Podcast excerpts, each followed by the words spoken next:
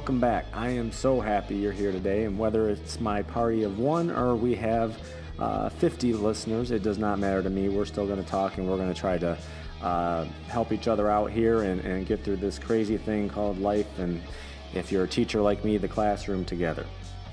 I want to start out uh, by trying something different today, okay?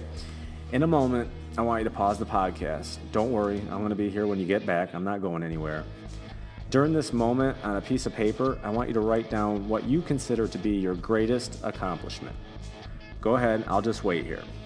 So press pause now. Well, welcome back. Uh, did you do your homework? I hope so. All right, well, look at your written accomplishment. Uh, would you consider this an internal or an external accomplishment?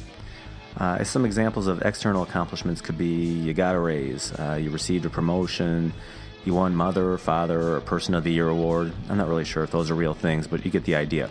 Uh, you got a plaque on your wall showing that you got your first hole in one golfing. Now, don't get me wrong, uh, each of the above extrinsic accomplishments are surely noteworthy and worthwhile.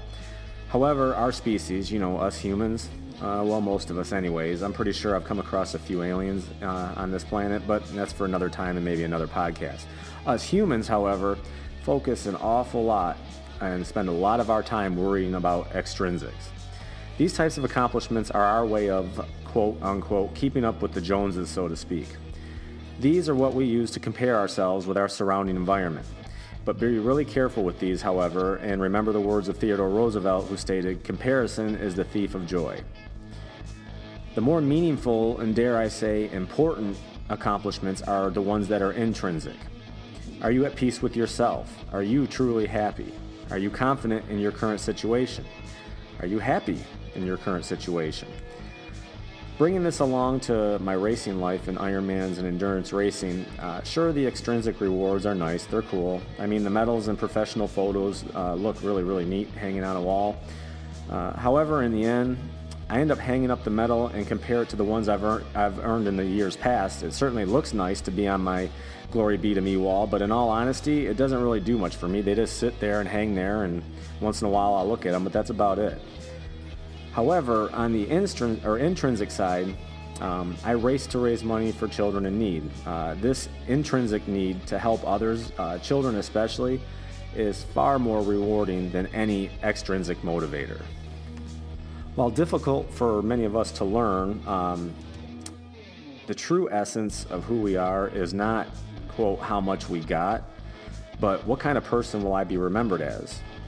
Uh, will you be remembered as giving, loving, charitable, honorable, or will you be remembered as a butthead? I don't know. It's up to you what you want to do, but I always uh, look to that. In fact, uh, one of Stephen Covey's uh, highly successful habits was um, begin with the end in mind. And if our end is obviously, you know, a tombstone or a grave or whatever, when our end comes, those people that are hanging around, you know, how are they going to remember you? Are they going to remember you, or would let's go with me for example? Are they going to remember me for all the medals hanging on my wall? Eh, no, they're not. But did I affect them and show them uh, intrinsically that I was, eh, you know, a good person, a kind person, a heartwarming person, a giving person? All those things are far more important. Well, let's cross the street into my day job here and let's go into the classroom, or honestly, life in general, since my classroom or schools in general are often a microcosm of life anyway. While there are certainly exceptions to the norm, uh, I truly believe most educators are altruistic to begin with. I know, fancy word, fine, I'll help you out. Altruistic means one has a selfless concern for the well being of others. Uh, well, duh, this is a gig. This is the gig of the teacher. We have anywhere from 15 to 40 students every hour. Sometimes people have more than that. Like band choir might have an upwards of 100 kids in an hour. But all those kids, whether it's 10, 15, or 150, uh, it's their well-being we put in front of our own on a daily basis. Now, how do we do it? Uh, simple. Well, not really simple, but kind of, sort of. Teaching is a calling which we certainly don't go into to get rich, although being paid fairly would be nice, but that's extrinsic in another podcast entirely. The point is, if educating and caring for children wasn't an, or an intrinsic motivator, you wouldn't last very long in this field. It's too challenging. It's rewarding, but extremely challenging. By embracing this intrinsic motivator, more often than not, your heart is probably full on most days. It's tired, exhausted, but it's full. By working at something that has very little extrinsic value, it must be something you truly love and enjoy, and therefore it makes it far more rewarding. The same goes for our students. To get their absolute best efforts, they must be intrinsically motivated.